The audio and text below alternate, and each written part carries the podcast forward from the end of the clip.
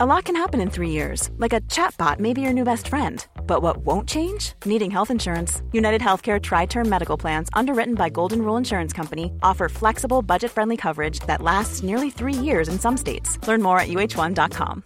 The number one selling product of its kind with over 20 years of research and innovation. Botox Cosmetic, out of botulinum toxin A, is a prescription medicine used to temporarily make moderate to severe frown lines, crow's feet, and forehead lines look better in adults. Effects of Botox Cosmetic may spread hours to weeks after injection, causing serious symptoms. Alert your doctor right away as difficulty swallowing, speaking, breathing, eye problems, or muscle weakness may be a sign of a life threatening condition. Patients with these conditions before injection are at highest risk. Don't receive Botox Cosmetic if you have a skin infection. Side effects may include allergic reactions, injection site pain, headache, eyebrow and eyelid drooping, and eyelid swelling. Allergic reactions can include rash, welts, asthma symptoms, and dizziness. Tell your doctor about medical history, muscle or nerve conditions including ALS or Lou Gehrig's disease, myasthenia gravis, or Lambert-Eaton syndrome and medications, including botulinum toxins, as these may increase the risk of serious side effects. For full safety information, visit BotoxCosmetic.com or call 877-351-0300. See for yourself at BotoxCosmetic.com. Hej och välkommen till veckans viktigaste intervju. Jag heter Simon Radioapan Svensson och jag är mycket glad och stolt över att det här avsnittet sponsras av interaktionsdesign och innovationsstudion Unsworn Industries.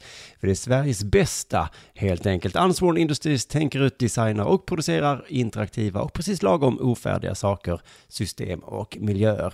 Behöver du också ett vackert handlingsutrymme? Kontakta Unsworn Industries på unsworn.org. Unsworn, det där kan du stava till. Men innan du stavar till det så lyssna gärna färdigt på den här intervjun först, för idag har jag en riktigt häftig gäst med mig. Det är filosofen och professorn och författaren och debattartikelprovokatören Torbjörn Tännsjö. Och jag tänkte prata med honom om alla hans spännande science fiction-åsikter som att vi bör ha en världsregering, selektiv abort, aktiv dödshjälp, men ingen elitidrott. Men först tänkte jag, va, va? Vet inte vem Torbjörn Tännsjö är? Eh, Okidoki, men eh, det gör väl som vanligt att jag bara berättar det för dig idag. Torbjörn Tännsjö är professor i praktisk filosofi, det vill säga han intresserar sig inte så mycket för vad som händer när vi dör, utan snarare vad som händer om man dödar en människa. Som professor kan man tro att han är en sån där som undervisar sömniga studenter och skriver oläsliga böcker, men Torbjörn är en sån där akademiker som älskar rampljuset. Därför skriver han böcker som alla kan läsa och så skriver han debattartiklar i tidningar som innehåller bilder. Jävla sellout, jag vet. Men det som inte är sellout är att han alltid har åsikten som ingen Ingen annan har. Han är alltid för det alla är emot och så är han emot det alla är för. Han är till exempel för, lyssna på det här, han är för att USA ska få övervaka oss. Inte sådär bara axelryckningsför, utan han är stenhårt för ett övervakningssamhälle. Ja, det är väl egentligen ganska coolt. Man kan säga att åsikterna professor Tännsjö har är ungefär som en dokusåpadeltagare, men med den skillnaden att han kan argumentera för dem också. Och eftersom Torbjörn jobbat hela sitt liv med att läsa böcker och argumentera för åsikter så är det inte så många som kan argumentera emot. Det är lite störigt. Eh, diskussionerna slutar ofta med att hans motståndare säger Ja, men... Ja, alltså... Ja... Ja, egentligen ganska exakt så som det är i en dokusåpa när jag tänker efter. Annan ganska spännande trivia om Tännsjö är att han sitter i Socialstyrelsens råd för etiska frågor. Dit skickar kommuner in kluriga frågor som en grupp förståsigpåare sen diskuterar. Exempel på frågor kan vara, ska vi tillåta kärleksrelationer på vårt äldreboende? Eller kan eh, vakande personal surfa på arbetstid? Mm, då sitter Torbjörn där och bestämmer, ja eller nej, nej, nej, eller ja, kanske. Eh, sitter här. Nåja, jag är gett mig fan på att vinna minst en diskussion här idag så det ska bli spännande nu när jag säger hej och välkommen till dig då professor Filmag Wig Torbjörn Tännsjö. Hej. Hej. Visst är det väl så med åsikt att den med bäst argumentationsteknik vinner? Uh, nej, det är det ju inte. Jag kan ta som ett eget privat exempel jag har haft. Jag skulle gissa att jag har haft ungefär tio tv-debatter med Alf Svensson. Mm. Och jag har förlorat åtminstone nio av dem. Alltså. Ger du en filosof eh, några minuter bara mot en garvad politiker och en duktig demagog. Ja, men då är, är väl han bättre på politik kanske än vad du han är, på? Bättre på poli- han är bättre på, på, han är bättre på liksom att i ögonblicket övertyga sin publik. Mm. Faktiskt. Så att, nej, det är nog inte, alltså i den mån argumentation biter så att säga. Alltså det är en mer långsiktig historia. Det är, argumenten sjunker in, gör verkan under lång tid och så. Men i ögonblicket så förlorar du ofta diskussionerna. Även om du liksom vet hur man gör för att argumentera. Jag, jag är ändå ganska van, så att för att vara den sorts varelse som jag är så är jag nog relativt duktig på det. Men som Mm. sagt, jag slår inte en, en slipad politiker i en kort tv-debatt. Nej, just det, det är väl det. Men, det är, men, jag menar, men har du läst eh, argumentationsteknik sådär? Är det något man gör som... Nej, så? ja, alltså om du menar argumentationsanalys, att man Ja. analyserar argumentationen, försöker hitta huvudtesen, strukturen i argumentationen, så, så är det någonting som jag har studerat och lärt ut till personer som, som läst vid vår institution. Men, men inte så att jag har alls intresserat mig för retorik och hur man ska övertyga och så vidare. Det, det, det tror jag inte så mycket på egentligen. Jag, jag tror på argumentens verkan på lång sikt. Ja, men, men vi kan ju i alla fall ta argument eh, versus känsloargumentet. För jag hörde det nu nyligen på radio om, om eh, att du tyckte att Svenskarnas parti skulle få demonstrera första maj i Jönköping. Ja. Nu var det ingen debatt, det var bara någon slags intervju då. Men efter, intervju att, bara. efter att jag lyssnade på den, då Mm. började jag hålla med dig. Innan intervjun så tänkte jag nog, nej det ska de inte få. Jo. Eh, Men då var menar du att känslorna hamnar där? Alltså det, Ja, men min känsla är så, nej men fan, Den spontana känslan är förstås alltså man, man vill liksom nita dem, man vill förbjuda, man vill, det, det är den spontana magkänslan. Mm. Men, men där ska man ju ofta ta ett steg tillbaka tycker jag och tänka, är det klokt att följa sin, sin eh, omedelbara instinkt, eh, instinkt? Och ofta är det inte det. När man tänker över saken så ser man Mm. att det finns komplikationer som man inte var uppmärksam på Men vad hade du för argument för det då? Det var att eh, man inte Ja, kan ja, det- förhindra åsikten att finnas. Nej, jag tror inte man ska förhindra åsikter att finnas. Jag tror att man ska, man ska också vara försiktig i den här väldigt föraktfulla synen på andras förkastliga åsikter. Det, det finns ett drag, tycker jag, av åsiktshögfärd i, i det här som kallas antirasism och så nu. Eh, Man får ibland en känsla att människorna framför sina åsikter för att framstå som särskilt goda människor, så att säga, i kontrast till de där andra.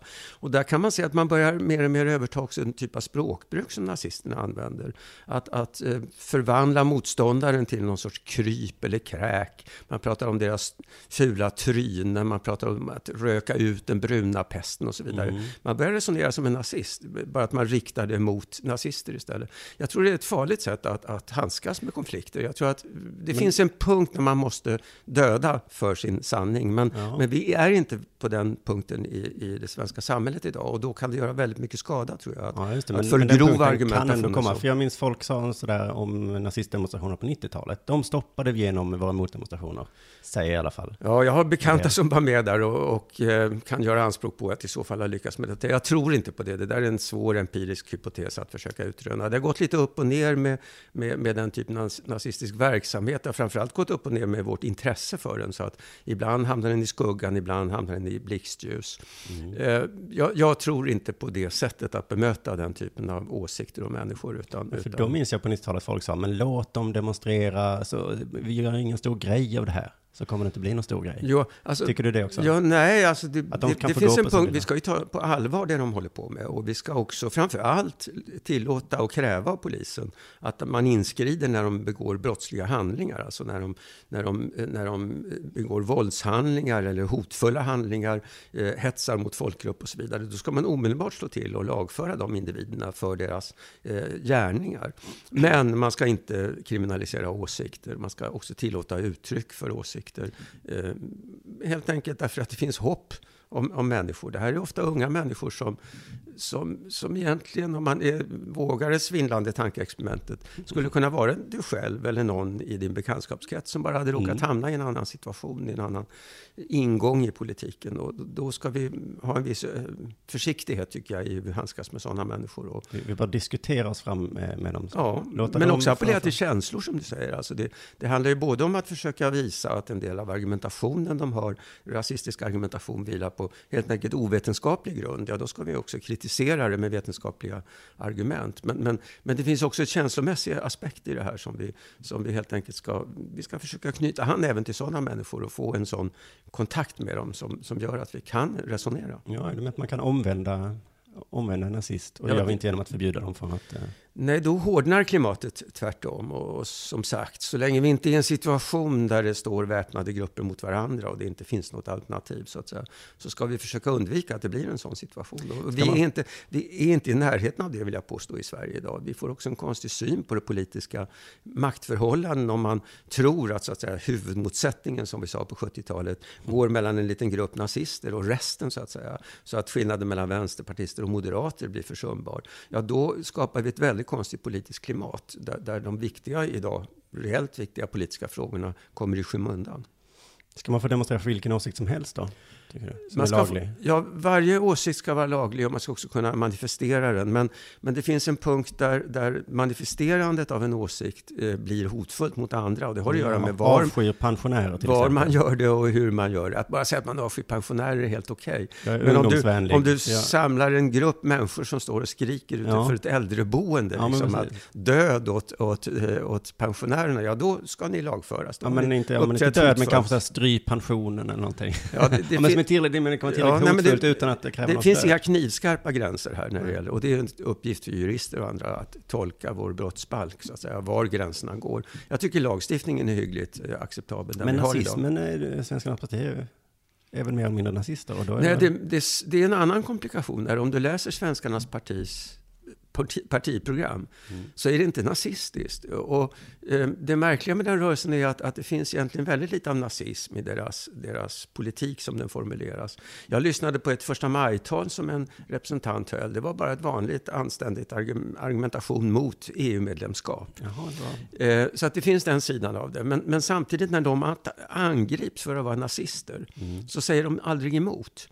Och det tolkar jag som att det har att göra med att det är en rörelse som har fötts ur öppen nazism, som inte vill skylta med den idag, men inte heller vill ta avstånd från den därför att man vill också behålla så att säga, kontakten med de här rötterna. Så det är en väldigt obehaglig grupp av människor på det sättet. Men Men, men, hur obehagliga obehagliga. de är, det syns inte i deras partiprogram. nej, nej, nej. Och därför kan vi tillåta dem eh, demonstrera. Jag har läst på internet om dig och då står det att du har valt att utgå, att du är utilitaristisk hedonist. Ja. Eh, Det, det är svåra ord, men, men, eh, men vi kan återkomma till vad det betyder. Men att du alltid utgår från detta vid varje ny fråga du ställs inför. Liksom.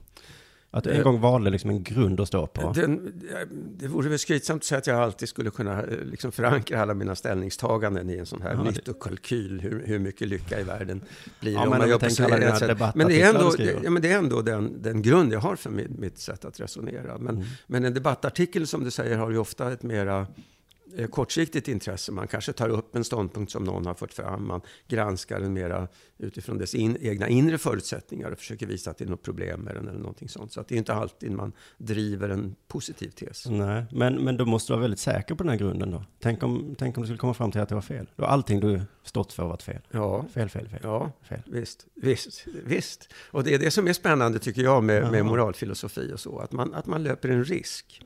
Om man verkligen tror att det finns ett kor- korrekta svar på frågorna, och man tar ställning, då kan det ju hända att man har fel. Och det, med all sannolikhet eh, gör man väldigt många felaktiga ställningstaganden förstås.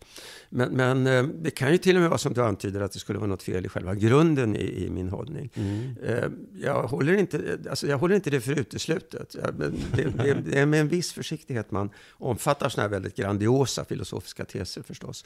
Just Men- det. men ett inte annat på sätt att göra det är bara an, angripa varje ny fråga upp, liksom, helt från ett tom, tomt blad. Liksom. Jo, och det, jag tror, det, så tänker man nog mera i vardagslag i, i politiska eller moraliska frågor. Att man, man tar ställning i en fråga, man tar ställning i en annan fråga, man jämför kanske ställningstagandena och ser om det verkar hålla hyggligt, eh, gå hyggligt ihop och så. Men, men jag vill gärna tro att det går att formulera mera djupt principiella svar på frågorna som, som kan motivera de mera eh, partikulära ställningstagandena. Så att, så att eh, om man inte skulle kunna det finns det liksom ingen risk för att man ska Eh, korrigeras av verkligheten. Alltså man, om, du bara hela tiden anpassar dina uppfattningar efter nya situationer men inte vågar formulera djärva hypoteser och principer så riskerar du heller aldrig att de kommer att visa sig vara felaktiga för att du, de pekar fel i ett visst fall. Eh, så jag tror att man kan egentligen inte lära sig ett djupare moraliskt förhållningssätt om man inte också försöker formulera mera generella ställningstaganden. Som, men den här risken att händer att du kommer fram till saker som du liksom rationellt sett eh, tänker, ja det här stämmer ju, men att du känslomässigt eh, blir äcklad av dig själv. Ja, Eller att du känner, det här, det här vill jag inte tycka. det gör men jag enligt min grund så. Mm. Jo, nej, men det, det är en ganska vanlig upplevelse tror jag helt Mm. enkelt när man tänker djupt på. Därför att alla de här moraluppfattningarna man hyser eh, har vissa tillämpningar som, som alltid skaver så att säga mot, mot ens eh, känslomässiga reaktion spontant och så. Så visst, det händer. Ehm, Och då går du på din rationella känsla då? Eller Mm. rationaliteten istället för känslan? Ja, det finns en punkt där, där jag ändrar mig i det här ställningstagandet i ljuset av eh, Alltså det ska inte ses som förnuft mot känsla för att även de generella så att säga, principerna är ju grundade ytterst på en sorts känslomässig identifikation med andra varelser och så vidare. Men, men, men det finns en punkt då där, där man måste uppge sitt, sin gut feeling och säga att jag har nog reagerat fel här. Ja. Ett, ett populärt exempel som används eh, i undervisning och så är det där, eh, du, du har en eh, spårvagn som håller på att döda fem personer. Du kan stoppa den bara genom att knuffa ner någon på spåret framför den så att säga. Mm. Nästan alla människor säger spontant att det är fel att knuffa ner den där personen, även om man kunde rädda fem liv. Och det är också min spontana reaktion på det. Och jag tror inte jag skulle klara av att knuffa ner dig framför en spårvagn bara för att rädda fem. Men jag tror ändå att det är det man bör göra. Det är det riktiga svaret på frågan, när jag har tänkt noga. Ja, just det, okej. Men utilitaristisk hedonism, är, nu ska jag sammanfatta det så får du säga rätt eller fel. Eh, utilitarism, det är att alla ska vara glada och ha det bra. Och hedonism, är att man ska njuta på något sätt. Ja, alltså, utilitarismen är att man ska handla så att den sammantagna så att säga, lyckan blir så stor som möjligt. Hedonismen Till exempel är, att knuffa en person så Ja, just fem det, för personer. att rädda fem. Och, och eh, hedonismen, den består ju i den här väldigt enkla idén om vad som gör ett liv värt att leva. Det är hur det upplevs från insidan, om, om, om vi eh, är lyckliga snarare än Har olyckliga. ni svar på vad lycka är för någonting? Eh, det är helt enkelt eh, en sorts... Eh, jag, tror att man kan säga nu att du och jag befinner oss på en viss lyckonivå just nu som vi också har tillgång till genom att vi kan in, genom introspektion vi kan liksom försöka eh, värdera hur det Vi kan åtminstone säga att ja, det är lite bättre nu än det var när jag stod utanför på gatan och frös och du ännu inte hade kommit ner och öppnat dörren. Den typen av lyckonivåer är det jag är ute efter. Som, som, och, och det som ligger i den här tanken då är en väldigt antielitistisk syn. Alltså det spelar ingen roll hur du uppnår den här lyckan. Om du bara sitter på en äng och betar som en ko till exempel. Eller om du presterar stor konst. Eller du, du, du eh, anstränger dig mycket och, och presterar mycket. Det, det kvittar lika. Det viktiga är till sist hur det känns på insidan. Just det, jag hörde en lyckoforskare tror jag det var som sa att eh, folk som skaffar barn var lite olyckligare början, eller medan barnen växte upp, än de som inte hade barn, men sen blev de lyckligare sen, så att säga. Ja, det, problemet med den här Och då lyckoforskningen... tolkar jag det lite som att man hamnar lite på samma nivå, oavsett om man skaffar Ja. barn eller inte. Mm. Eh, Så Jag vet, det finns några jämförelser. Det, vill du satsa bara på din egen lycka bör du snarare skaffa hund och, eh, än barn och så finns det. Eh, Men, men som påstådda resultat. Men den där lyckoforskningen är naturligtvis väldigt svår att, att riktigt tro på eftersom den är metodologiskt så besvärlig. Alltså hur ska man kunna jämföra hur olika personer upplever situationer? Ska man kunna ens jämföra hur man har det nu med hur man hade tidigare? Det finns så många möjliga felkällor här. Så att, Du kom utifrån din utilitarism tror jag fram till att eh, det är okej att äta kött, så länge grisen var glad.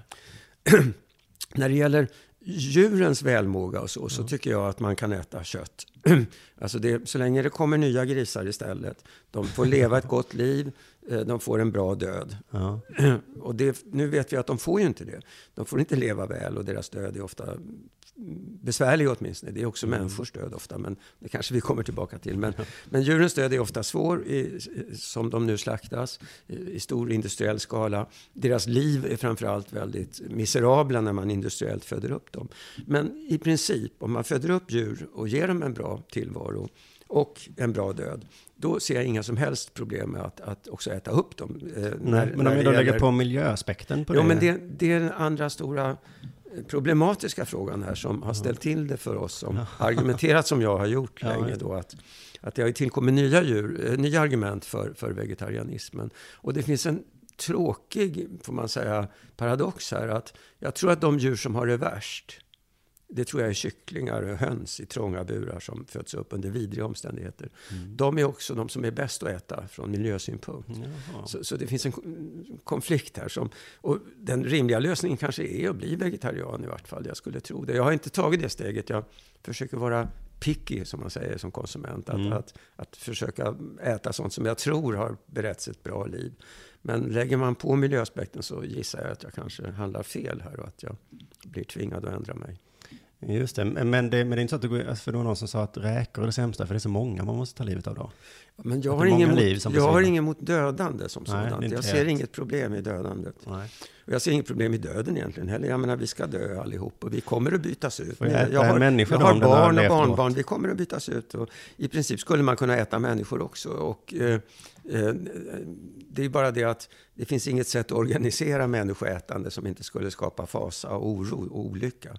Det som gör att vi kan... Eftersom vi har medvetande till ja, från Vi vet vad som väntar oss. Vi skulle kunna föda upp vi skulle inte kunna föda upp djur och äta dem om de hade den typen av självmedvetande som vi har. Om de gick och väntade. Om grisen insåg att det finns inget liv efter jul. Så skulle, skulle hon lida så mycket av denna medvetenhet. Så om vi skulle av det skälet få låta bli. Hela norra hemisfären i tysthet bestämde sig för att plocka folk i Australien då och då. Om det kunde ske helt omärkligt och det skulle ja, se ut som en naturlig död och så vidare. Så, så ser jag inga problem med det i princip. Men jag tycker det är roligt med det, om vi får återgå till det här, att man kommer fram till saker, att, att man inte bör tycka om det. För jag skrattade lite när jag läste inledningen på text som du skrev. Eh, under fotbolls-VM 94 så skrev du så här, jag kände hur jag själv, liksom de flesta människor i min omgivning, sveptes med av känslostormen. Då stannade jag till och började reflektera. Ja. och då tänker man, varför då? Kunde du inte bara vara glad, ja, det, för en gångs skull? Det kunde jag kanske och då kom varit... du fram till då att elitidrott ja. var fascistiskt alltså, och hörde inte hemma i en demokratisk Det är inte elitidrotten som jag ogillar, utan det är, det är mig själv och alla andra som, som eh, har osunda Eh, en osund inställning till den. Ja. Um, Jaha, så att den kan få finnas bara vi ser den på ett annat sätt? Bara vi inte ser den, okay. Om de bara nöjde sig med att organisera sina tävlingar och gjorde det för skojs skull, eller också lite för att se vem som springer snabbast och så, och tävla och så. Mm. Utan det jag kom på mig själv då, och det var en sån där aha-upplevelse verkligen. Eh, du Istället kan för bara ha kul? Så. Ja, inte bara kul, utan då måste man också granska, vad är det jag tycker är så kul och vad, hur blir jag så fascinerad? Och jag är allra mest fascinerad, måste jag tillstå, av av eh, de här individuella idrotterna. Alltså ja, den som springer eh, 100 meter snabbare än någon människa har gjort tidigare. Mm. Då njuter jag som mest och då ger jag som tydligast uttryck för den här fascistoida eh, inställningen. Alltså jag, jag jublar över, över den naturliga styrkan, så att säga. Den medfödda det gör naturliga styrkan. Jag gör det. Mm. Och jag, men, jag, men jag skryter inte med det, så att säga. Jag, jag skäms för att jag gör det. ja. Och jag tror att det där är en farlig eh, attityd som vi har med människor. Att, alltså kan att det leda vi vill, till någonting? Ja, jag tror att det hela tiden leder till negativa konsekvenser. Att, vi, att vi idoliserar de som är starka, att vi söker oss till dem, vi blir deras vänner och så vidare. Om vi ser någon person som är lite vämjelig och lite svag och så där så tänker vi på det som en insekt som vi vill sätta foten på och döda. Mm. Så det finns, Men det finns fascination som står ju... mot, mot, uh, mot det här föraktet. Men lagidrotter tänker jag ju, ja, men som till exempel fotbolls-VM då, då skulle vi ju heja mm. på Sverige även om de kom sist och var jo, jättedåliga. Liksom. och det är en helt annan mekanism som jag tycker är också problematisk, men inte alls lika problematisk naturligtvis. Det är själva nationalismen i, i idrotten. Mm. Men den kommersialismen har ju nästan dödat nationalismen skulle jag säga. Alltså, ja. Det är ju nästan omöjligt för svenska ishockeyspelare att delta i VM-turneringar och så vidare för att de är så kommersiellt upptagna så att säga i transatlantisk hockey och så. så att det, eh, kommersialismen håller på att döda tror jag nationalismen. Jag tycker om den inhemska, alltså om vi tar eh, allsvenskan till exempel i fotboll, att man hejar på en viss jo. stad och sådär, är det också som en farlig? Jag ser en, jag ser en likhet här med, med där vi började vårt samtal, när vi pratade om nazism och så vidare. Mm. Att, att det finns en typ av Eh, identifikation så att säga med det egna laget, den egna nationen, det egna folket och så vidare. Som också tar sig ibland, som vi vet, våldsamma uttryck. Eh, man kan ju leka med sånt kanske. Man kan tänka sig att man avleder så att säga osunda eh, instinkt genom att ge dem ett förhållandevis fredligt eh, utlopp så att säga inom idrotten. Men jag tror inte på de hypoteserna om att man avleder och att man, jag, jag tror att, att man tvärtom håller vid liv den typen av, av obehagliga, osunda också förhållningssätt. Så att Men det är både nationalism... Jag själv går ju på och följer ett lag liksom, och, och jag tycker det är underbart när 20 000 personer står och, och vajar ja, flaggor ja, och sjunger en sång ja, som alla kan. Ja, så det är den positiva sidan av fascismen då kan man Du skulle säkert njuta också om du gick med i en fascistisk demonstration. Ja, det är helt säker på. Så, så att, jag menar, vi ska inte blunda för den, att det finns den sidan av det så att säga. Men, men, men då får vi också något att tänka på när vi ser det. Men, ja, just, men för i den här texten så läste jag inte någonstans att vi skulle sluta med det som du säger nu. Men är det bara att du vill uppmärksamma oss som att vi är fascistiska svin som kollar på idrott? Jag skulle ju önska egentligen att vi slutade med det. Jag har ibland tänkt mig att dopningen skulle kunna vara medlet. Om man tillåter människor att dopa sig, och det måste man ju göra helt enkelt därför att man inte kan kontrollera fenomenet. Idag hycklar man kring det och förbjuder lite grann och ibland och så vidare. Ja, vissa tillåter och vissa, ja. Mm. Men, men, men när, när det där verkligen är satt i system så att, så att eh, ja, egentligen tror jag när vi alla kan dopa oss eh, oavsett om vi är idrottsmän eller inte, så att vi kan prestera mer så att säga än en odopad idrottsman kan göra. Mm. Ja, då blir det inte längre något utrymme för den här fascinationen för den naturliga styrkan. Om jag kan springa snabbare än Usain Bolt, förutsatt att han inte är dopad, men mm. jag är dopad, mm. ja då finns det ju ingen anledning att titta på när han springer. på, så där bah, ser jag, där ser jag en möjlig... sekunder, jag kan springa på 8-8. Ja, just det. Så där ser jag en möjlig lösning på problemet att, att uh, att vi helt enkelt eh, blir så modifierade allihop. Men när vi kommer in på doping tänker jag på läsa på universitet och så. Är inte det också ett sätt att skapa elitmänniskor, folk som kan mycket mer än alla andra? Jo, det finns också och ni inom... använder också amfetamin har jag läst. Alltså, det finns också inom den akademiska världen, den konstnärliga världen, i alla världar liksom, där det finns någon sorts konkurrensmekanismer. Så finns den här aspekten som jag ogillar i elitidrotten. Men kom ihåg att det jag ogillar, det är inte i och för sig att man tävlar och att man vill, vill prestera och så vidare. Det jag ogillar, det är att de som står vid sidan av jublar över de som, de som triumferar och som. Nobelpriset till exempel. Som, och Nobelpriset tycker jag är så att säga, på ett sätt en förkastlig eh, institution. Nu säger man ju visserligen att man inte ger det till personen utan till upptäckten så att säga. Och det Jaha, kan man alltid krypa bakom ja, det när det gäller ja, konstnärliga och vetenskapliga belöningar. Det är, inte, det är inte den här övermänniskan vi hyllar utan det, det vi, vi, vi tycker det här är en sån fin skapelse eller upptäckt mm. eller uppfinning.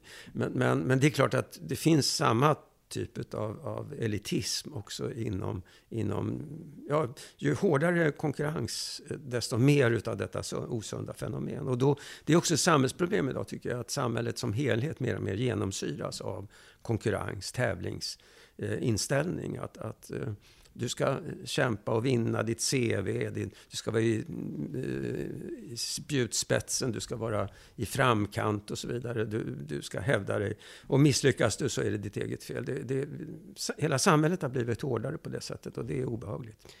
Ja, ja, du ogillar tävling, men mm. egentligen mm. ogillar du inte att folk är duktiga. Jag ogillar inte att folk är duktiga. Jag kan också ha överseende med tävling, liksom. ja. det kan vara som en, en lek. Så länge inte men, folk blir ledsna. Men, men det är när de där som står vid sidan av börjar hylla vinnaren och förakta förloraren. Du, det är då det är riktigt illa. För innan så utilitarism, det ska vara största möjliga glädje för så många som möjligt. Och då känner jag, om du nu börjar peta i idrotten, då ja. blir jag ju ledsen om jag ja, inte visst, får titta ja, på visst. det. Ja, men jag håller med om det. Eh, och det, det finns ett bara... pris. Ja, och det, jag menar, som hedonistisk utilitarist så måste jag ju räkna in även det priset. Okay. du kan ju, jag har ju funderat på boxning, gladi, du kan ju tänka på de gamla gladiatorspelen. Det är mm. bara en handfull människor som slits i stycken av tigrarna där nere på, på, på arenan medan massorna jublar och hänförs och så vidare. Mm. Eh, vi måste ju göra en kalkyl här, men då tror jag att lidandet är så svårt där nere på arenan att det inte kan vägas upp utav, utav ens en stor grupp. Nej, nej, men, du, men i princip så kan jag tänka mig... Med fotbolls-VM till exempel? Ja, just det. Då lider ju inte de som spelar som vinner. Det finns ett skojigt tankeexperiment som en, en, en eh, filosof, en kollega till mig har formulerat. Det, det är verkligen idrotts-VM, alla sitter framför eh, sina tv-apparater och ska se. Och så sker det en olycka med en person i kontrollrummet på något vis. Han blir, han blir sittande på ett sätt så att, så att sändningarna avbryts. Men han plågas av elektrisk ström så att säga. Så det finns två möjligheter. Antingen stänger man av hela eh, VM så att alla får lov att låta bli att titta. Men man räddar honom från det här fasansfulla. Eller han får lida några timmar liksom. Alltså, ni filosofer, ni får sluta. ni bidrar bara till olycka. Jag tänker, är det en filosofisk hållning jag kan ha? Att, eh, för jag blir nästan lite olycklig om jag måste, som du då, tänka igenom varje beslut. Så här, Jag går på första känslan bara så här. Jag gillar fotboll, jag gillar det. Jag, jag gillar eh, inte dödsstraff, jag gillar det inte. Och så har jag inte ens tänkt igenom besluten. Vad kallas den filosofiska hållningen? Ehm, den är nog inte så filosofisk den hållningen, men, men, men alltså jag kan ju inte utesluta säkert att, att, att det är en felaktig hållning. Det är möjligt att den skapar mera lycka och så vidare. Problemet med den... Mm. För mig jag i alla fall, ja. Mm. Ja, för dig. Problemet med den är väl att man, om, man, alla människor bara reagerar på det sättet så kommer vi antagligen göra olika fasansfulla ting utan att vi upptäcker det. Och det finns inget utrymme för att korrigera. Eh, Jag tror att det ofta ligger någonting i det. Det antyder en sorts eh, eh, förlust i reflektionen därför att den kan förstöra det här spontana eh, glädjen och njutningen. Men, Vad roligt vi men- har. men jag Varför har tror- vi det egentligen? Jag tror att det är ett rimligt pris. Du verkar för övrigt verka eh, road av att föra den här typen av samtal. Ja, jag man- älskar den här typen av man- samtal. Så man kan också ha skojigt menar jag. Vad härligt med midsommarafton. Men vänta lite, varför tycker vi det är så jävla kul? Sitter Torbjörn och pajar varenda fest. Men jag tänker, för du är ju inte politiker så liksom. Du säger saker, är det du gör mer liksom en tankelek bara? Eh, Ja, jag är ju politiskt aktiv, men, men inte på någon liksom hög Nej. nivå. Eller så. Jag har en politisk ställningstagande. Jag är medlem i Vänsterpartiet. Jag, jag gör någonting ganska aktivt också. Jag spelar klarinett i Vänsterpartiets blåsorkester på, på möten och annat. Så att, Är det visst, sant? jag, Vad heter orkestern? Den heter Blåsorkestern, bara Vänsterns blåsorkester. Min det pappa är med i det som tidigare hette Lunds kommunistiska Ja, ja, blåsorkester. ja, ja, det är en systerorkester till Ja, vår ja. orkester. Men de, de bytte ju namn sen när det De inte har var lika namn. fint Ja, sen det. att, att Ja, vara det. kommunist. Men visst, så att, men, men, eh, men jag är inte politiker i den meningen att jag vill belasta något parti med mina åsikter. Så att säga. Nej, Det och varför mera- är det så? För jag tänker, eh, det borde vara fler filosofer inom politiken, väl? Det hänger jag, väl ihop? Nej, alltså jag tror att det är nästan omöjligt, i alla fall om man är den typ av filosof som jag är, som är utåtriktad, som, som så fort jag tycker att, att jag har kommit på någonting som jag tycker är oväntat själv, liksom måste skriva om det och tala om Mm. Ja. det. En sån person blir ju en börda för ett parti snarare än en tillgång, tror jag. Som Eh, ska utföras av praktisk politik. Politiker Mm. måste vara mera, så att säga, eh, ransonera så att säga, sina utspel. Och, Men du borde vara med och, Vara mera taktisk driva fram värde, eller vad heter det, idéprogram och sånt. men jag har en politisk eh, inverkan, tror jag, men, men mera indirekt, inte på något parti direkt. Men du nämnde att jag sitter i Socialstyrelsens etiska råd och så. Mm. Jag tror till exempel när det gäller frågan om hur människor ska få dö i vårt land. Vi har fått en liberalisering i synsättet på detta. Så det har varit, tycker jag, väldigt grymt att man pinat människor, hållit dem vid liv till varje pris och så vidare. Vi har fått en mera liberal syn på, inte så att vi har legaliserat dödshjälp eller så, men vi har gjort vissa, tagit vissa steg i den riktningen kan man säga. Och där tror jag att jag har haft en inverkan genom mitt sätt att argumentera och resonera och åka Ja. runt och föreläsa. Och. Och den typen av argumentation tycker jag saknas lite i det politiska samtalet. ja, den saknas helt i det politiska och därför samtalet. tycker jag fler, politiker Ja. borde, eller fler Mm. filosofer borde ge sig in i politiken. Ja, men det kan jag hålla med om. Jag tycker flera av mina kollegor borde vara mera aktiva i det offentliga samtalet. Ja, just det, så kan man ju säga. Mm. Men du har skrivit en bok om att vi borde införa en världsregering. Mm. Jag har inte läst den, så vet, men det Nej. har jag haft lite som ett skämt i olika radioprogram. Sådär. Så det är ultimata exemplet på något som är orimligt och omöjligt. Det är den spontana reaktionen på det. Fast jag, jag har Men du har sett EU? Jag har också en, Du ser hur det Ja, är ja, jobbigt när vi ska ha val, Ja, visst. 500 miljoner. Ja. Men jag har en, en, jag har en kollega som har hävdat att, att i förhållande till världsregeringen befinner vi oss nu som man befann sig i nationalstaten i förhållande till demokratins eh, inrättande för några hundra år sedan. Alltså jag, jag, jag tror faktiskt, men det är delvis en sorts dystopi då som, som, som det här balanserar mot. Jag, jag tror att vi kommer få en global styrelse i världen. Jag tror att till exempel... Mm. Inte demokratiskt styrelse. Men inte demokratiskt, det är, är hotet. Alltså vi tar en, det finns globala problem som inte går att hantera på, på nationell nivå. Det mest uppenbara är den här globala uppvärmningen idag. Mm. Eh, Och nu kan man säga att Världsbanken och sådana institutioner börjar oroa sig. Och jag tror att i samma ögonblick som konsekvenserna blir väldigt tydliga, det är de ju inte idag. Idag handlar det liksom om några millimeters höjning av vattenytan och några eh, eh, små, små förändringar av medeltemperatur och så vidare. Men, men när det verkligen får stora konsekvenser, havet höjer sig flera meter och folk förlorar sin möjlighet att bo och försörja sig, då kommer det att krävas eh, aktion på global eh, nivå. Och då är min förhoppning att vi dessförinnan verkligen ska ha inrättat någon sorts global... Räcker det inte med eh, en Demokratisk Europeisk union, styrelse. en eh, amerikansk union och så vidare? Så- Nej, jag tror kan- inte det räcker. Jag tror tvärtom att det nästan motverkar de här globala eh, intressena eftersom det blir rivalitet mellan sådana maktgrupper som kommer att försöka lägga bördorna på de andra istället. Vad som behövs är, och tror jag att vi kommer att få i beslut på verkligen global nivå. Och mina små försiktiga idéer idag om hur det rent praktiskt skulle gå till, det är sånt som att man i FN borde inrätta en, en parlamentarisk församling som är direktvald. Kanske inte har något egentligen att bestämma om till att börja med, men som kan artikulera idéer om hur man ska lösa problem. Och jag tror att ur det här kan det växa fram, så att säga, på sikt. Någon, i bästa fall, demokratisk världsordning. Men jag är helt öppen för frågan. Eh, Möjligheten av att får, ja det kan ju gå helt åt helvete med vårt jordklot först och främst. Men det kan också hända att de problemen man måste handskas med kommer man att lösa på ett, ett Men det kommer ju bli andra problem antar jag. odemokratiskt vis. Mm. Det är svårt att behålla en demokrati då ju såklart. Det är svårt att behålla en demokrati. Ja, om vi ska ha en världsregering Jo, liksom, men så kan ju visst. inte 9 miljarder människor rösta mm, på 17 personer. Jo, jag tror, jag tror att man kan ha demokrati på global Ja, nivå. Men, men däremot så tror jag att själva världsutvecklingen idag eh, går mot att vi håller på att avskaffa den, den så att säga, nationella demokratin. Därför att den inte kan handskas med vissa typer av problem. Då måste de lösas någon annanstans. Och då förlorar man så att säga den demokrati man har. Utan att vinna någon ny om man inte tar på allvar det här väldigt, kan man tycka, i först nu utopiska förslaget om en världsregering. Men, men eh, Det låter som en perfekt vänsteråsikt. För jag minns eh, då att eh, vänstern var emot EU för att då stänger vi ut resten av världen. ja, visst. var argumentet. Mm. Men nu säger du bara, ja men då låter vi alla vara med. Vi det tror jag att jag vara sa med. som ett... Ja, visst. Ja, löjligt. visst, ja, Mm. visst, ja, visst. Okej, men det, det, jag tycker det låter lite som en klass. Har du, är du inte vänster eh, innan 20 så har du inget hjärta. Och efter så har du ingen hjärna. Men nu visar du att du har någon form av hjärna. Jag tror att man med hjälp av sin hjärna kan se så att säga nödvändigheten i detta, alltså eh, om vi vill lösa vissa typer av problem. Men, men realismen i det är ju en annan fråga, alltså om Mm. det, om det, om det Ja, verkligen precis. går att... Är det att önskvärt kan vi diskutera först och sen ja, realismen. just det. Mm. Men ja, om man tittar ytligt på dina åsikter eh, för dödsstraff och utilitarist och sådär, så tycker jag inte det låter så vänster. Jag är inte för dödsstraff. Eh, när det gäller dödsstraff så har jag haft en lite mer öppen hållning. Jag har sagt att om man kunde övertygande visa att man kan få färre mord Mm. eh, genom att avrätta en del personer så tycker jag att man borde göra det. Då skulle man dels rädda dem som då inte blev mördade. Man skulle också rädda en del människor från att bli mördare. Ja, det läste du skrev. Det tycker Ja. jag är en rolig formulering. Jo, alltså det är inte, Är det det det är inte kul. hända? Ja, det är ett av de värsta eh, Nej, som kan drabba råkade jag bli mördare här.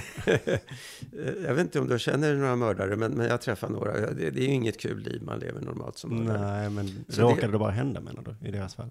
Nej, inte råkar hända, men, men jag menar, finns det en avskräckande verkan i det här så, så, bör, så är det några som avskräcks. Så, så du får ju färre mördare eh, automatiskt. Men då kan vi ju skära av tungan och skära av handen Ja, ja, man kan någonting. tänka sig alla möjliga kroppsstraff eller så. Alltså det, jag ser rent praktiskt på detta. Men, men, men jag är inte alls övertygad om att vi får färre mord med hjälp av dödsstraff. Det, finns, det, det, det är en så svår kunskapsbild. Det är svårt att empiriskt undersöka sådana saker. Man, man får eh, försöka spekulera utifrån där har de det, där har de det inte. Men det är så många andra faktorer som skiljer.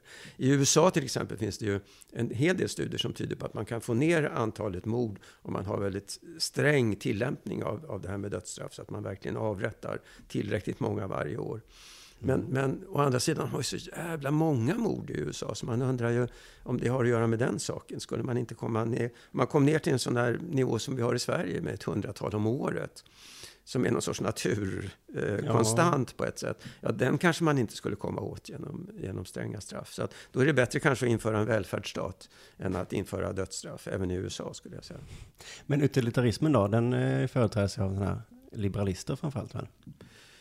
Eh, nej, John Stuart Mill och... Alltså, sånt här. ja, John Stuart Mill nämner det då som en, en 1800-talstänkare som, som var liberal. Och jag är också liberal i många hänseenden. Till exempel att jag vill låta nazister demonstrera och så Ja. vidare. Så att man kan vara liberal men också vara socialist och vänster. John Stuart Mill var i praktiken socialist också. Ja, det, ja, Eh. nu, nu försöker du göra som, som kristna med Jesus, eller som ni gjorde med Jesus. Han Nej var då, vänster. nej då, för- John Stuart Mill var vänster. För det finns, ju Alla var väldigt, vänster. det finns ju också utilitarister som har varit långt ut på högerkanten. Så att det, det är Milton Friedman till exempel som Mm. tycker att, att det är fel att man ens ska ha legitimation när man är läkare.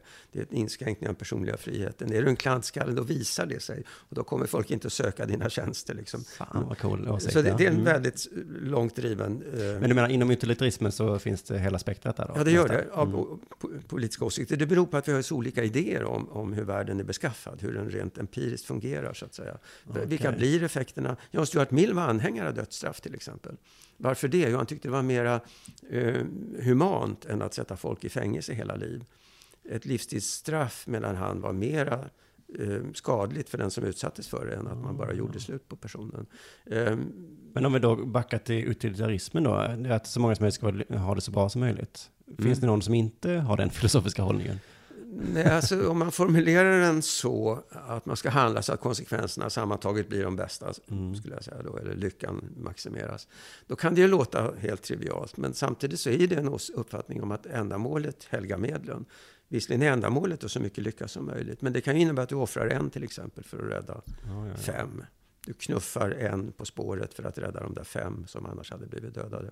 Och det tycker ju inte alla är omedelbart. Även om de är med på att eh, slutresultatet blir bättre? Ja. Alltså. Mm. Så det har gjorts massor med studier. De flesta människor tycker att man inte ska göra det. Men hur många filosofer är det som, som tycker att det är galet? Vad, vad kallas motsatsen till utilitarism? Ehm, Det finns väl två huvudinvändningar tycker jag. Dels det man kallar pliktetik, deontologi. De som tycker att man har vissa plikter. Man får inte göra vissa saker, inte ens om, om världen går under så att säga. Därför att då lever man inte upp till att är man inte någon fullt ut tänkande rationell varelse.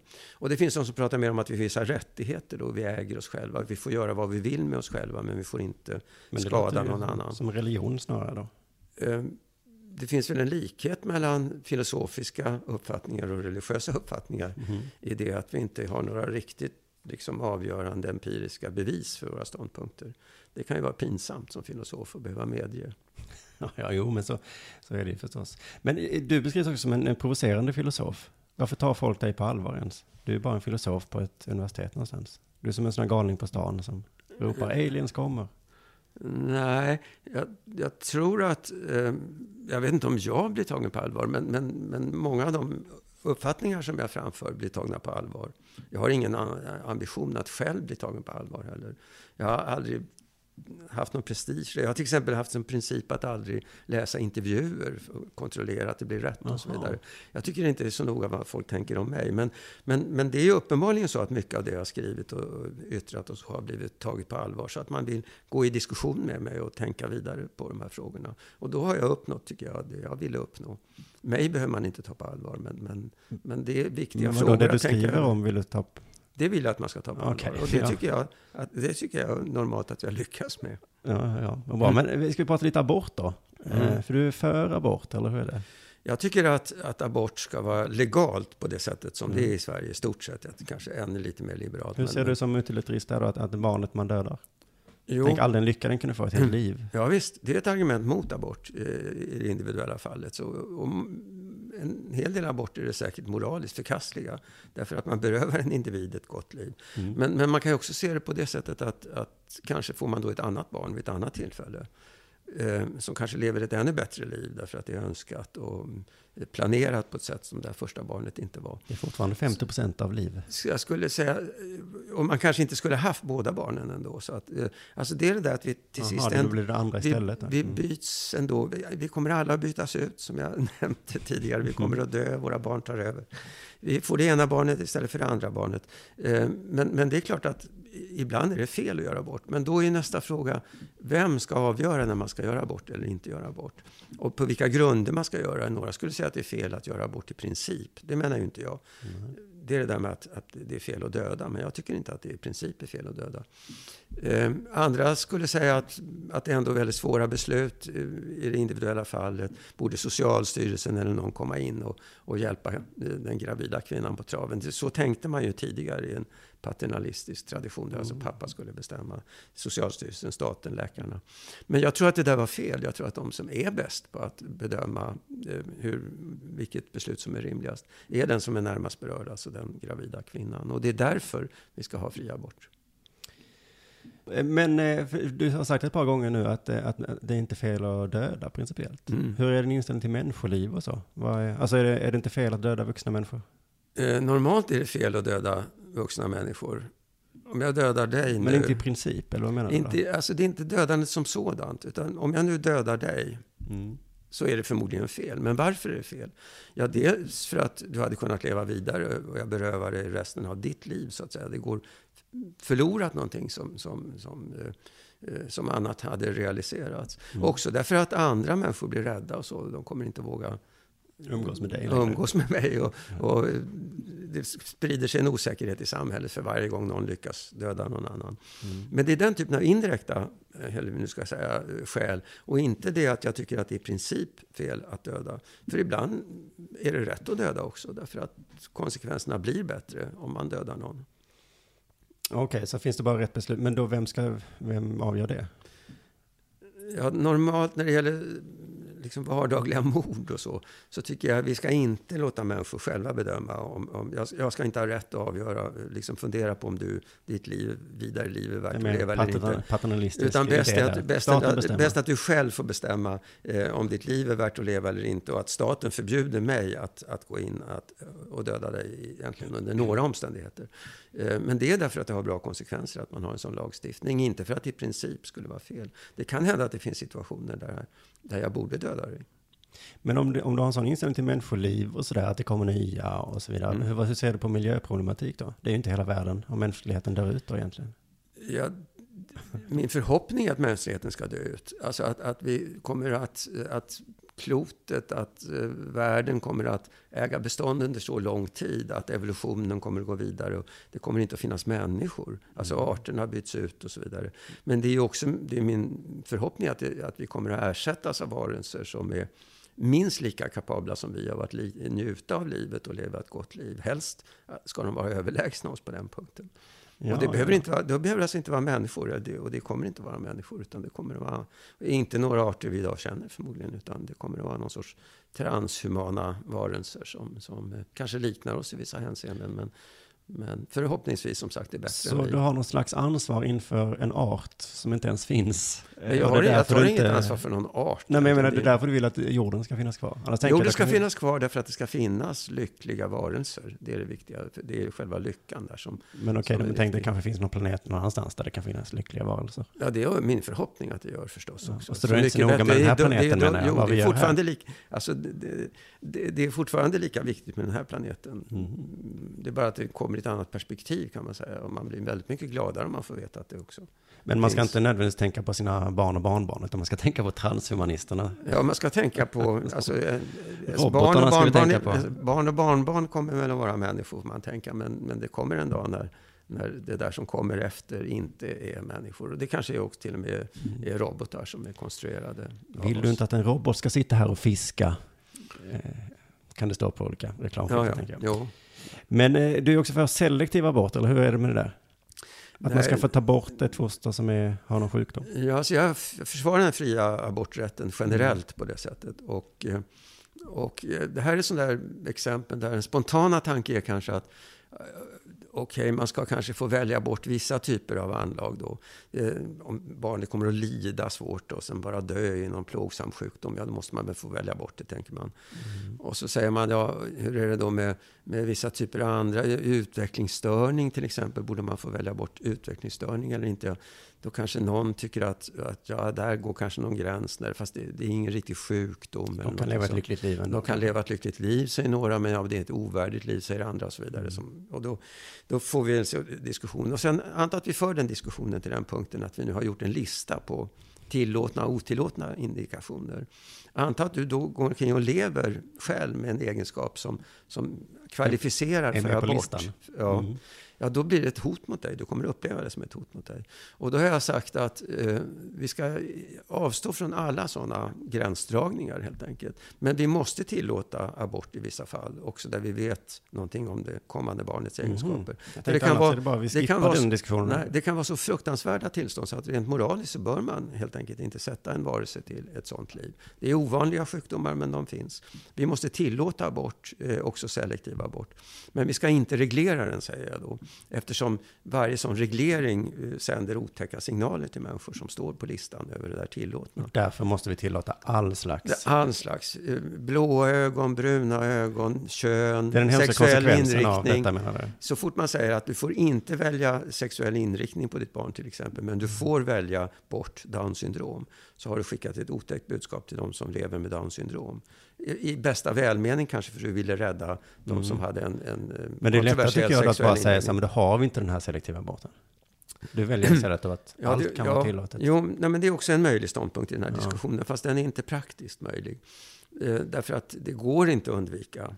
Eh, vi får ju nu kunskap om fostren och det, ska man ha hemlighålla den, eh, man får den på köpet så att säga, i ultraljud och annat. Ska man hemlighålla den för den gravida kvinnan, då måste vi ändra hela vår sekretesslagstiftning och så. Eller ska vi förbjuda aborten generellt? Eh, alltså det, det finns ingen möjlighet att ta tillbaka den där jungfruliga tiden. Det här hade jag nog inte sagt till någon annan, men du är ju så provocerande så du blir väl inte provocerad av detta. Vad sägs om abort efter barnet är fött? Det har ju också funnits eh, filosofer som argumenterat för Det så? eh, att, att det vore, om du ändå ska, eh, ofta är det ju motståndarna som säger, de här som vill förbjuda abort helt och hållet. Om du nu vill abortera ett foster därför att du inte är nöjd med så att säga, vissa egenskaper, varför inte vänta tills det är fött så är du helt säker och då slå ihjäl det. Så det, det är motargumentet mot abort och selektiv abort. Du tycker inte Några har svarat att ja, det kan man väl göra, men eh, tycker att det är moraliskt acceptabelt då, alltså, Mm. så har på det på det viset. Jag, jag, jag ser ingen som helst liksom, rimlig grund i eh, barnamord i ett samhälle som, men nu som kallar du vårt. det för barnamord istället Ja. för abort. ju. Då är det bara ett byta av ord Det, egentligen. ja, visst, det är ett byte av ord, men, men jag ser ingen anledning att legalisera det i vårt samhälle. Men, men jag kan också å andra sidan tänka mig mer primitiva samhällen där det inte fanns preventivmedel, där det inte fanns abortmöjligheter, säkra abortmöjligheter, där det inte fanns möjlighet att försörja alla barn som föddes till exempel. Att, att det var en, ett rimligt sätt att, att lösa det problemet. Och ser man på antropologiska studier, historiska studier, så verkar det som de flesta kulturer har haft någon sån praxis. I det antika Aten till exempel, som vi talar om, så var det inget problem att... att, att eh, Men är det moralisk skillnad för dig att döda ett barn i 18 veckan eller 9 månaden? alltså, det- den viktiga frågan här är att, att alla som lever ska känna sig trygga. Ett foster behöver ju aldrig känna Nej. något hot att hon ska bli aborterad. Inte en nyfödd barn heller? Inte heller ett nyfött barn. Men jag tror att det finns en sorts överspridningseffekter här. Alltså om du har ett lilla syskon som just har fötts och du är fem år gammal till exempel. Mm. Och så slår mamma och pappa ihjäl det här mm, lilla syskonet. Ja. Då tror jag det kan sända obehagliga signaler till femåringen. Jag gissar att en del av de här gamla folksagorna vi känner, som, där det alltid finns ett hot mot barnen. eh, Ofta är det någon elak styvmor eller någonting sånt. Men det finns hela tiden ett hot att barnet ska dödas av sina föräldrar. Att de kan möjligen ha någon sorts rot i en gammal praxis där man kanske var tvingad att, att för att man inte kunde klara alla barn, göra detta. Men vi ska inte inrätta sådana sedvänjor i onödan, i oträngt läge. Men min känsla inombords som vi pratar om detta är ju att jag rent, alltså ur teoretisk synvinkel så, så ser jag inga större skillnader liksom. Men min känsla är ju det här kan vi, så här kan vi inte göra. Mm. Men du ser det mer som, din, du struntar i den känslan att det känns barbariskt att döda ett levande barn. Ja, alltså det känns ju väldigt barbariskt idag, också av de skäl som jag nu har gett. Varför, Mm. Men jag menar, du, du hänvisar ju till liksom skäl att andra ska bli ledsna, men bara själva känslan ska vi hålla på att döda spädbarn. Ja, i- om jag, men, men alltså om man nu försöker tänka och förstå också andra kulturer och sedvänjor så tycker jag att det är inte lika uppenbart längre att det här är så rysligt, den här sedvänjan. Om alternativet är att barnet ska svälta ihjäl eh, eller, eller inte kunna överhuvudtaget tas om hand så, så är det kanske bättre att bli dödad då. Eh, eh, och det fanns ingen abortmöjlighet, det fanns ingen, inga preventivmedel. Så att jag, jag skulle inte vilja moralisera över sådana kulturer, men jag skulle inte vilja införa sådana sedvänjor där det inte finns någon anledning att göra. Man kan se de negativa sidorna av det. Nej, nej, nej. Men det Men negativa... återigen, jag går inte på min gut feeling här riktigt. Nej, du gör inte det. Nej, nej det var det som var min fråga egentligen. Ja. För det, det gör jag. Ja. Men ska vi gå till lite övervakningssamhället här? För där Okej. hade du bytt Ja. åsikt så hörde jag i en intervju då. Att Ja. innan var du emot Mm. och sen så nu Ja. så bara kände du det Mm. går inte Ja. att stoppa. Ja, det var Örebro som var mitt Damaskus kan man säga. Jag, som Saulus Paulus som omvänds på väg till Damaskus. Flög över mitt huvud här nu. Men- Ja, okej, det var en eh, religiös referens där. Men jag, men jag åkte till Örebro på en konferens som Advokatsamfundet hade ordnat för att eh, argumentera mot eh, FRA-lagen när den Jaha. hade formulerats. Och jag gjorde också det jag skulle pliktskyldigast där, men jag började gripas av någon sorts osäkerhet i själva diskussionen. Eh, Det var också Thomas Bodström som var på samma sida, skulle kritisera den här FRA-lagen. Ja, ja, du hamnar i samma lag som den clownen. Och det, ja, då, då blev det ju liksom så bisarrt alltihop. Men han gjorde bara av partitaktiska skäl, eftersom det vara en borgerlig regering just då. Så, Ja, så var det hans uppgift att vara emot den. Han är ju den riktiga anhängaren av övervakningssamhället.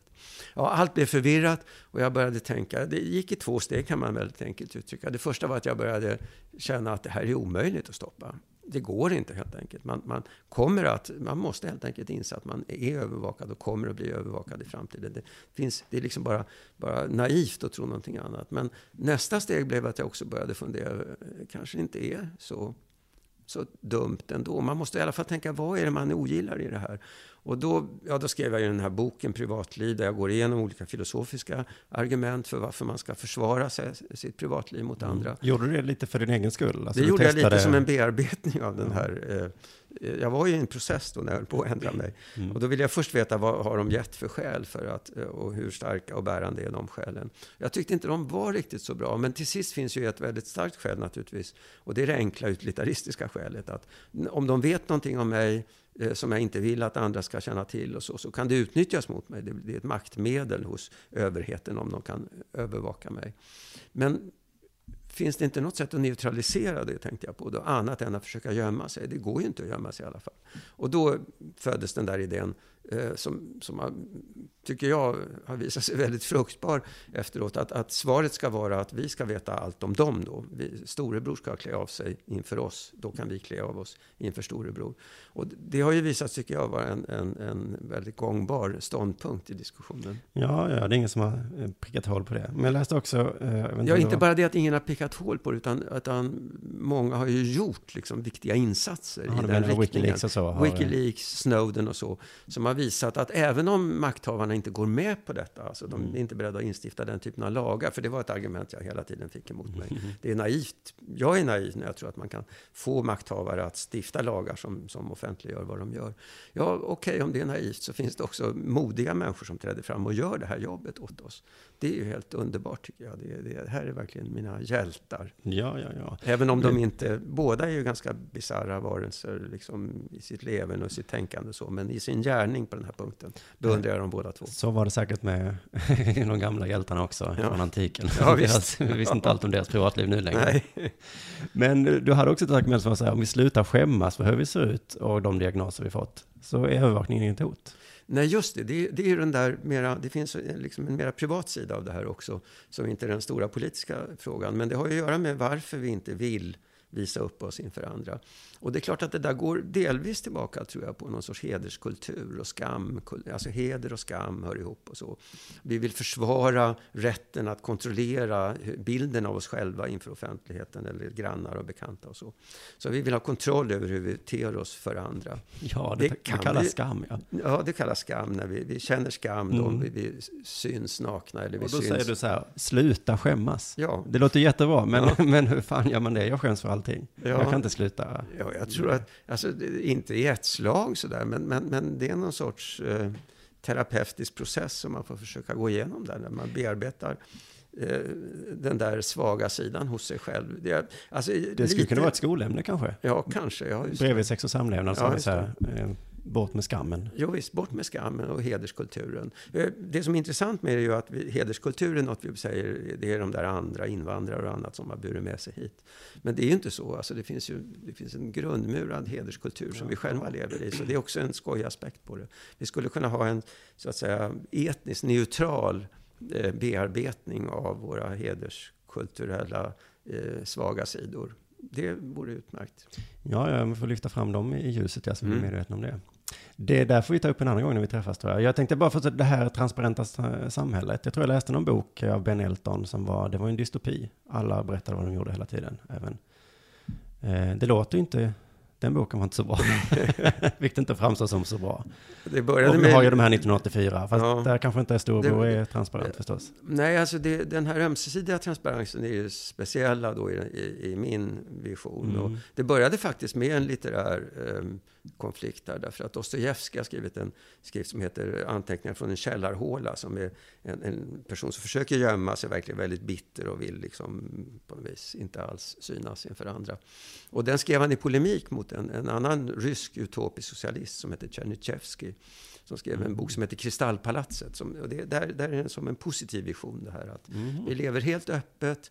Eh, då, då behöver det inte finnas avundsjuka, det behöver inte finnas missundsamhet på olika sätt. Vi behöver inte frukta att bli avslöjade för våra hemligheter och så vidare. Så det, det, det är den positiva visionen som jag ändå har här. Och eh, jag inser ju att att man kan formulera det grandiost på det här sättet som en utopi. Men, men i praktiken är det många svåra steg som man måste ta. Ta kvinnan som förföljs av sitt ex till exempel. Det är klart att hon måste få ha skyddad identitet fram till den punkt där man kan skydda henne från den här mannen åtminstone.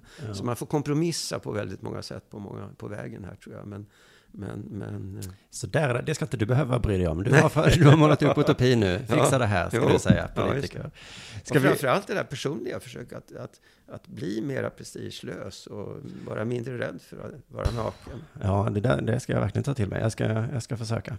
Vi, vi ska avsluta här med Socialstyrelsen. Du satt där i, något råd. Eh, jag vill bara undra lite hur det går till. Ses ni ibland en fredag eftermiddag och går igenom lite frågor? Ja, alltså, vi träffas inte så ofta, vi träffas två gånger per termin och diskuterar stora principiella frågor i allmänhet. För på hemsidan där så var det exempel på frågor som, alltså, som roade det, det lite. finns två olika råd, eller det, det finns en del av vårt råd som, som, som jag inte sitter med i, som, Okej. som sitter och Ska svarar på. personalen sköta den enskildes Facebook-konton? jag, Eller sitter är inte jag, jag är inte med i den gruppen som svarar på sådana frågor. Men, men, men vi, vårt råd är rådgivande till generaldirektören. Och det som är charmerande med det här rådet tycker jag är att vi fattar inga beslut. Eh, Det förs egentligen inga protokoll därför, för det finns ingenting att protokollföra. Utan det är i den mån vi lyckas argumentera eh, för de sakkunniga som föredrar ärenden för oss tillsammans med generaldirektören. Vad är det för frågor då? Typ? Eh, Ja, det kan, det, den viktigaste frågan tycker jag under senare tid, den har haft att göra med, med avbrytande av, eller att man inte sätter in vård i livets slutskede.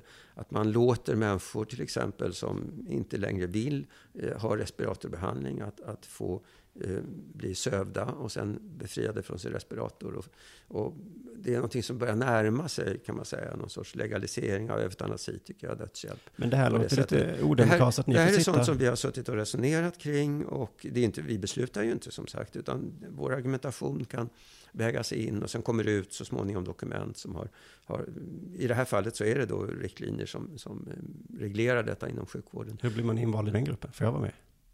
Eh, det är en intressant fråga. Jag tror att man kallar det här kooptation väl egentligen. Att, att man, att man, Korruptation? Korruptation. Att man, att man, vi, behöver, vi har en vakant plats, kan ni föreslå någon? Ja, den tar vi. Så Kom ihåg mig till nästa gång det här ja, kommer just det, upp. det ska jag göra. Ska det här låter-. Ja.